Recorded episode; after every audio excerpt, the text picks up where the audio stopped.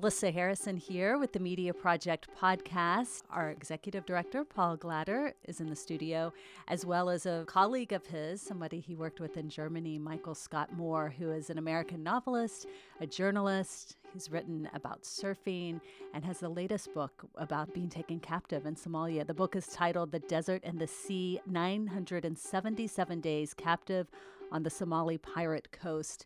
Michael, thank you for joining us. Welcome to our podcast. Thank you. Thanks for having me. I think it might be helpful to listeners to hear some background. And so, um, as you noted, you know, Michael is a novelist, and he wrote one of the an early book about surfing, mm-hmm. a travel book about surfing. And um, I was a, a, fellow at Der Spiegel Online in 2012, which is when I met Michael. He'd been working there a, long, a much longer period of time. It had to be 2011. Or 2011. I disappeared right. in 2012. That's right, 2011. That's right. Thank you. Um, so, so I recall you, you had been reporting on Somalia, and you got a grant of some kind. And tell us about that and how it took you uh, on a journey to Somalia. Yeah, I mean, uh, from working at Spiegel Online um, in the newsroom at first, uh, I learned about Somali piracy because I was covering uh, from a distance the stories that were happening off the coast, and so I, I became interested in, in Somali piracy just from that, you know. Um, at the same time, I had been writing a book, which was a travel book, also about surfing, but also about the history of certain countries where surfing has taken hold, including Cuba and Morocco, which have uh, sort of these colorful pirate histories. And it, it, occurred to me that nobody was putting the Somali pirate problem, which was a new pirate problem, um, on the on the face of the earth over the last two centuries. Before that, there had been very little piracy. Um, no one was putting that out outbreak of piracy into historical context. And I had some of that historical context in my head while I was writing these news stories. And so I became very interested in um, Somali piracy as a as a phenomenon. Uh, but still, I wasn't in the mood to go to Somalia quite until a trial of 10 Somali pirates came to Germany. Um, 10 guys tried to capture a German cargo ship and got tried in Hamburg. They got, got captured and, um, and brought before the court. It was the first trial of pirates on German so- soil in over four centuries. So that was catnip to me. Uh, so I followed the trial for Spiegel um, for almost a year. And that's when you and I knew each other. That was 2011. And during that period, I found ways into central Somalia and ways to go there, I thought safely. I would like to open, if we could, the book and have you actually read a few pages. I think that the, the second uh, set of pages there on piracy, you just start talking about the, the broader issue that you were interested in, the history of piracy. Um, and you know, uh, I'll say that I you know I heard Michael talk with, with surf, the surfing community at a surf shop actually in Brooklyn about his this latest book and his experience, and um, and it was a pleasure to hear his voice again and see him in person after following his captivity there, uh, being held hostage for 977 days. But as I, and as I listened and then started looking at the book, I was curious about the broader context and the history, and also the question of religion and what someone um, who is in a Muslim majority country that has a lot of, you know, is in the news a lot, what kind of experience you would have had with religion while there, Michael. So there's a couple of parts of the book I think we might want to talk about and hear from hear you read actually. So let's start with this uh, segment on piracy. Sure. Uh, so no, you're right. I mean, once I was there, I realized I was in a um, in a context that was not irreligious. I, I would have thought that pirates were not religious before I really met them. And um, while I was a hostage, I was surprised to notice that some of them were praying five times a day. Most of them were, and um, that upset me obviously. So eventually, I asked one of the guards about that, and that's what this passage is about. Um, the guard was called um, Bashko. And we got along fairly well, but he was also one of the most devout guards. So I asked him finally what his what he thought he was doing as a religious man holding a hostage. Um, and we talked about the economic problems in Somalia. Obviously, it's one of the poorest countries on earth, and some people go hungry. Um, not necessarily in that province where I was captured. Uh, things are pretty stable in the central Somali state of Galmudug. Uh, but that's where Bashko started, was um, the problem of, of food. And he said, between him and me, there was no personal animus, he said. But, um, but he said, in America, money full. Europe, money full. In Somalia, he said, hungry problems. I said, That's true. And I held his eyes. No good, I said. A brutal famine had killed thousands of people in other parts of Somalia in 2011 and 2012, but I couldn't tell whether Bashko was also claiming starvation. Refugees from within Somalia had fled to Galmudug because of the relative prosperity there. America was not always rich, I pointed out. Europe was not always rich. You have to build up, slow, slow, I said, and made a stepwise motion with my hand. We were limited by our failures of language to some pretty crude arguments. We left out the ravages of colonialism in Somalia. We left out the Somali climate and a hundred other complications. Indonesia isn't rich, I went on. It's poor and Muslim, with many Sufis, like Somalia.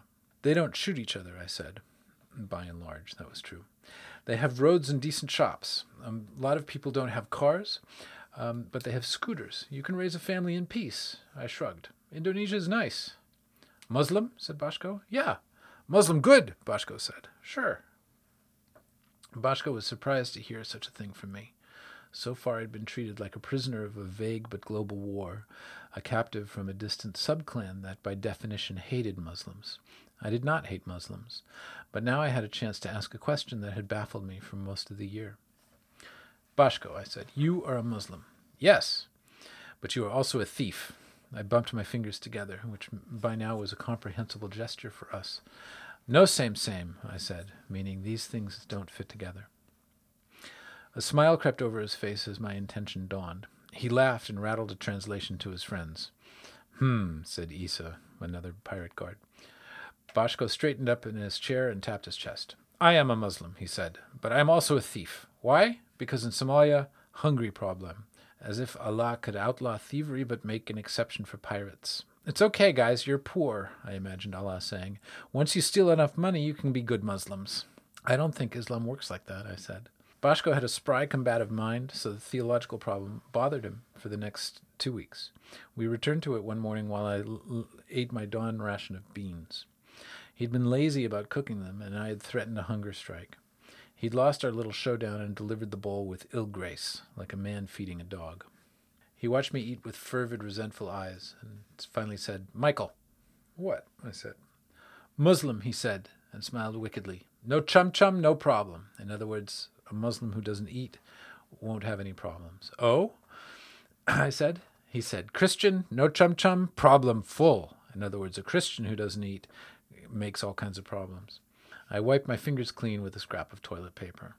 I had great stoic reserves, but I was not about to go hungry just to make life easier for a bunch of lazy pirates. Bashko, I said in my, our mutual language. Last week you said a Muslim could be a pirate because of the hunger problem. He nodded. Now you say a good Muslim has to bear up under hunger. In pidgin, Muslim no chum chum, Muslim no problem. Because Islam? I said. He nodded. I bounced my fingers again. No same same. These points are different. Bashko laughed, and then laughed a bit more and held up his thumb. I'd gotten him. Good, he said, and translated my response to the other guards. This time it sparked a discussion. I had cr- criticized a faith I saw in action five times a day. Abdul, an effeminate looking guard, gave the most fervent defense. He'd signed on to watch me uh, when he learned that a foreigner had been kidnapped, he said. He wasn't a pirate. He was just doing the good Muslim work of protecting an infidel in a hostile place. He went on. Did I think the boss Garfanji was a Muslim? The boss Ali Toure? The boss Ali Dulay? Had I ever seen them read the Koran? Uh uh-uh, uh, he answered himself with a wag of the finger. Those men, he said, were the real kuffar, the real infidels. I had gleaned this argument already. It was possible that some of my guards had never hijacked a ship but they'd guarded me since the start of the year, so they had the trust of those infidel bosses. Bashko came around to the real justification later the same day. He acted sober and earnest while we sat, in alo- sat alone in the hot room, and he said, The Koran called for struggle against the infidel, quote unquote. Thieving from non Muslims, therefore, was not theft. What? I said. Jews, Christians, Buddhists, he said, okay to steal from them. Muslim? No. But there were four Muslims on the ship, uh, the Naham 3, where I was also held hostage. I told him. Uh, yes, he sat cross legged and upright, trying to seem very correct in his manner. We must not take from Muslim families, he said. Taking from taking ransom from the ship owners or foreign governments, that was different. But if the bosses took ransom from a Muslim family, Boshko said, that would be theft, according to his reading of the Koran. What about the captain of the ship? I said. He was shot dead. Christian, Boshko blurted. Uh, but he was t- Taiwanese. Buddhist, I imagine. I held Boshko's eyes. Does the Koran say that you can kill non Muslims? Again, I wanted a long and detailed interview with Boshko. I wished intensely for a translator, but in our, in our pidgin mix of English and Somali, we could only speak in broad terms. No, he said, and turned pious again. Allah speak, all life is good. This idea that all life was sacred under Allah separated pirates from Al Shabaab, said Boshko. In other words, pirates were Sufi, but the Al Shabaab, who were the Wahhabists, an Al Qaeda aligned group in Somalia, had interpreted the relevant Quranic verses as a call to lethal jihad. Sufi pirates had a different idea. Under Allah, I said, it's okay to steal from other faiths? Quran speak, yes, he, he answered, and implied and smiled to imply that there was nothing he could do. The book said so, and the book outranked us both. One Quranic verse, 9.5, a so-called verse of the sword, uh, does mention abduction of other people. When the sacred months are over, it reads, slay the idolaters, which means the infidels, wherever you find them. Arrest them, besiege them, lie in, lie in ambush everywhere for them. If they repent and take to prayer and render the alms levy, allow them to go their way. God is forgiving and merciful, says the verse. The alms levy is a tax for the poor. I could just see how a pirate from one of the world's most destitute countries might consider a ransom from the outside world an alms levy. And in the sealed off deserts of Somalia, the spiritual notion that a total stranger might have aspects of the sacred was no use whatsoever. I remembered a Somali phrase from the trial in Hamburg, uh, Kuf an lu oyen, excuse my pronunciation, meaning those for whom we don't cry. It was a reference to minorities or strangers within Somalia, but from outside a traditional alliance of clans, in other words, people that you have no sympathy for. For the world of infidels sliding past the country's beaches on freighters full of expensive cargo, there was little room for compassion and no transcendent love. The glories of Sufism had failed to lift these men out of tribalism. In that sense, they were no better than fundamentalists. They knew the letter of their religion and little else. But Boshko would have taken it as a mortal insult to hear that he was no Muslim. He belonged to a vast pool of undereducated believers with a xenophobia made sharper, not milder, by the Koran. It's a funny religion, Bashko, I said after a while. Hmm.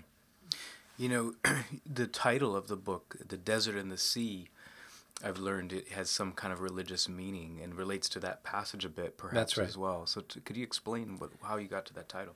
Yeah, sure. So the on the surface, the desert and the sea is just about the fact that I was held on land and also on the water because they put me on a ship, um, which is mentioned in that passage. But um, the other dimension is it's contained in a paragraph that I use as an epigraph at the beginning of the book by Richard Kapuscinski, um, a Polish correspondent who went all over the world, but spent a lot of time actually in East Africa. And when he was in Al- Algeria, I think, um, he noticed two extremes of Islam the very fundamentalist and intolerant version, which he called the Islam of the desert, which belonged to the tribes that never saw the outside world. And then he said there was also an Islam of the sea, which belonged to the merchants and traders who did deal with Europeans and outsiders and infidels. And of course, the Islam of the sea was much milder. And that sort of dichotomy. It's a very crude way to divide uh, divide Islam, but that those two extremes are visible in Somalia, um, and I take those as a starting point to observe to to interpret what I saw. Um, but if you take those two as a as rough categories of Islam, in fact, pirates are um, the good guys. Pirates are, are the ones who follow a much milder form of Islam, a sort of Islam of the sea, um, even though they don't see a whole lot of the outside world, as a matter of fact. What was interesting to me is what Boshko told me about his justification for holding somebody hostage, holding an infidel hostage, was based on a very rigid interpretation of this one line in the Quran, which means he was a Sufi giving me a justification that sounded very fundamentalist. Hmm. And so that that leads to a whole other line of inquiry in the book. I think one of my students asked, "Well, are you religious, or did the experience affect your religious uh, views or experience?" Yeah, I mean, I definitely fell back on my upbringing, and I was raised as a Catholic. One way that I survived was was by falling back on Christian forgiveness and learning to do that. Um, that was took a while, mm-hmm. but it was an incredible way to ease my mind of these pressures of um, wanting to kill my guards, actually, and, and sometimes also wanting to kill myself. So it turned out to be very important. But just because I fell back on my own religion and background doesn't mean that I think it's better somehow than, than an, another tradition. Um, but I'm obviously very critical of the Islam that um, my pirates were carrying around with them. There's an there's an essence of every big religion that um, you can you can reach for. I think um, that actually will help you through a situation like that. Um, and there is an essence, I think, of forgiveness in all the all the big religions. In the class you were sharing, and you describe yourself as continuing to this day to be a lapsed Catholic. And it was a word from the Pope, however, that you heard when you were there yeah. that was very encouraging. Mm-hmm. Tell us about that. So, all those things that I just described in the passage were on my mind, but I also had a radio at some point um, late in my captivity. And uh, I happen to, most of the time I listen to the BBC World Service, but sometimes I got the Vatican radio. And one morning I heard a homily by the Pope. Um, and he described with just a very simple image what what mercy was. And um, he he said that, um, you know, it was very, very important for me to hear that because I was sitting there stewing in this these ideas of, of guilt and everything that I'd done wrong, you know, to get myself into this situation. And he said, well, at night you um, you can see all your sins and shortcomings like the stars. You know, there are lots of stars in the sky. But in the morning, the sun comes up and banishes the, the stars with its glory. And he said, the mercy of God was like that. And that was such a simple, pithy image, you know, it was extremely powerful. And it gave me this idea that um, um, one way out of this mental maze was to forgive the most immediate people around me, which meant my guards. And once I started to do that, and once I started to think in that direction, I didn't wake up angry every morning, and I didn't wake up wondering if I should kill myself, um, or wondering if I should kill them. So it that notion brought me back from that the brink of suicide, I think, and um, I think it's one essential reason why I made it out alive. You know, we talked earlier at, with the class again. Um, you know, when Michael first was taken captive, I recall in Germany, the, the, the friend circles, we everybody first wanted to make sure he was safe mm-hmm. physically, mm-hmm. but then when once that was assured, it, there, I think there, obviously there was a, a, huge sense of dread for him, but also everybody wondering what was. Uh, we knew he was safe physically, mm-hmm. but when is he going to get out? And we yeah. started hearing about the, the, the dollar figures, and uh, uh, I told we had a we had a poker group in in, in Berlin yeah. with other journalists every once a month usually, and mm-hmm. so we sometimes kept an empty chair for Michael. That's so sweet. And yeah. we would always get the update during the poker game mm-hmm. and just kind of talk, have time to talk about it.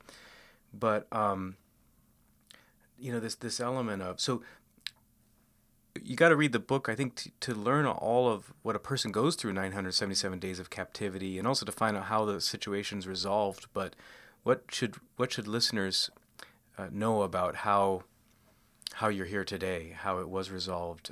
I th- I think that's that's one important thing was um, being able to rearrange my my head while I was there.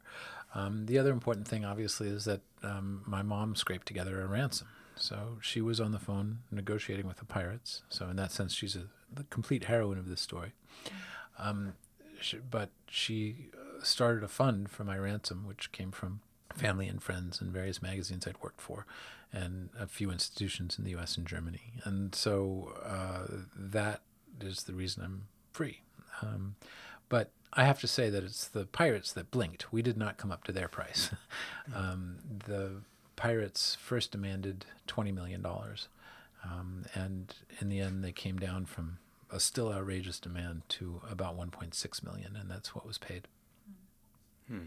We have issues in our world of human trafficking and slavery and captivity that are not new, but and they, and they don't seem to go away. And so you talked a bit about what, what you learned um, before, during, and after.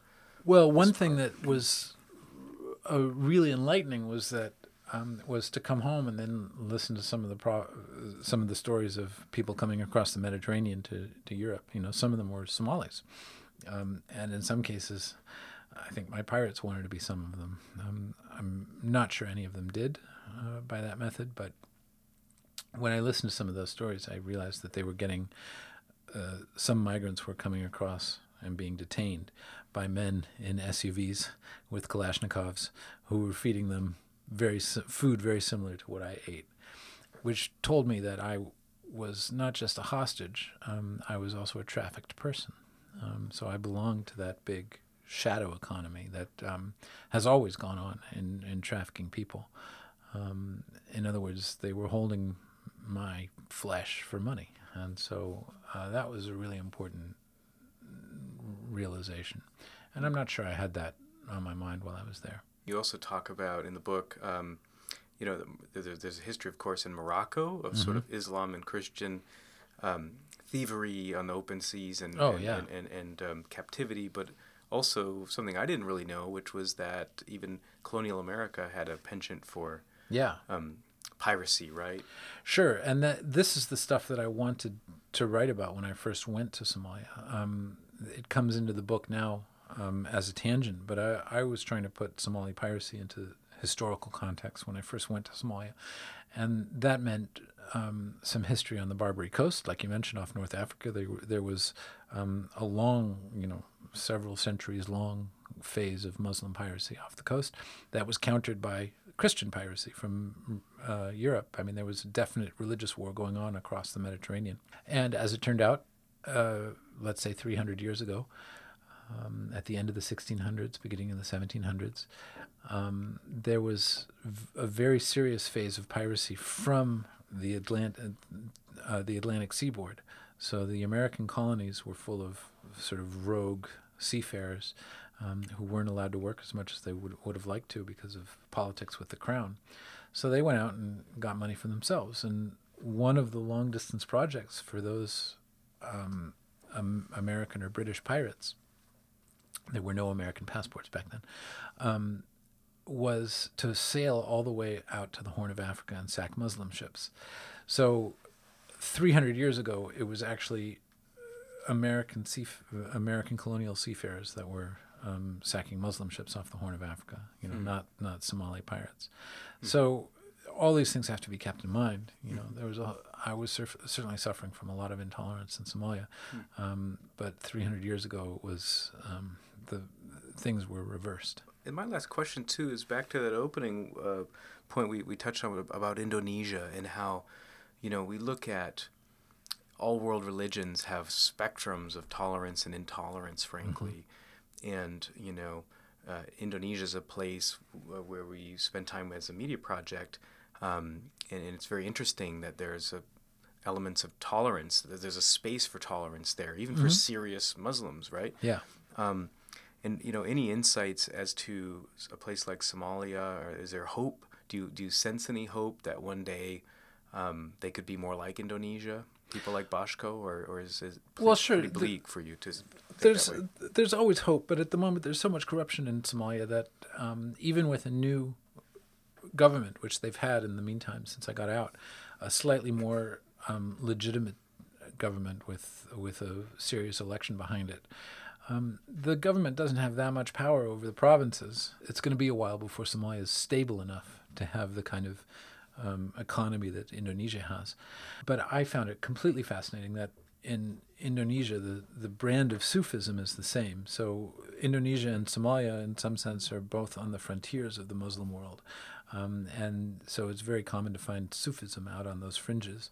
Um, and in fact, they wear the same kind of sarongs. You know, they wear they dress similarly, um, and they, they follow more or less the same traditions um, as a as a broad population. And then there are divisions within it um, and there's certainly in, in, Indonesia, I've even talked to them. There are certainly near Al Qaeda aligned people, you know, who are less tolerant.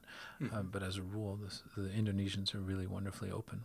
Yeah, and I find it so fascinating too the the fact that when a journalist becomes the story, mm-hmm. right? You're there to cover a story, and then you find yourself for 977 days part of this story in a way. And now, even in class, you were referring to as you you don't want to be known or enjoy being known just as the hostage. Right. This has become very much a part of your identity.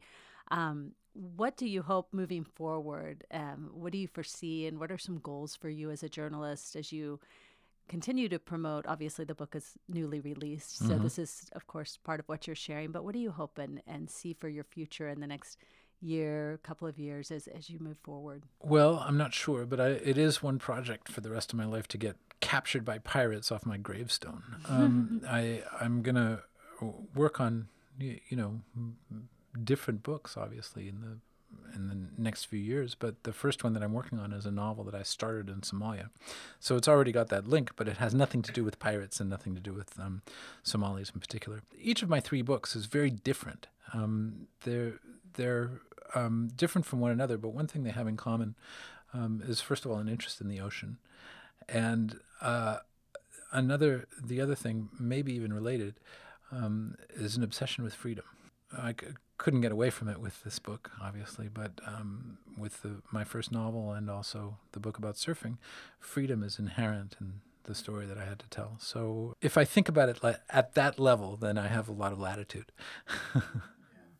Well, to put a plug into listeners to to uh, you know pick up a copy of De- the desert and, and the sea, um, and if you love surfing, pick up a copy of Sweetness and Blood if you can get your hands on one, right? Yeah, for And- sure. Thank you. And your blog, uh, where should they also follow your writing and your career? Uh, my Mike? website is at radiofreemike.net. Um, and yeah, there's a blog there, but also some pages just about uh, what I'm up to and, and about the books. and maybe we'll see this uh, on on the big screen one day, perhaps. And we'll see, like. yeah. yeah. Great. Well, thanks so much for joining us today. Terrific. Thanks, Paul.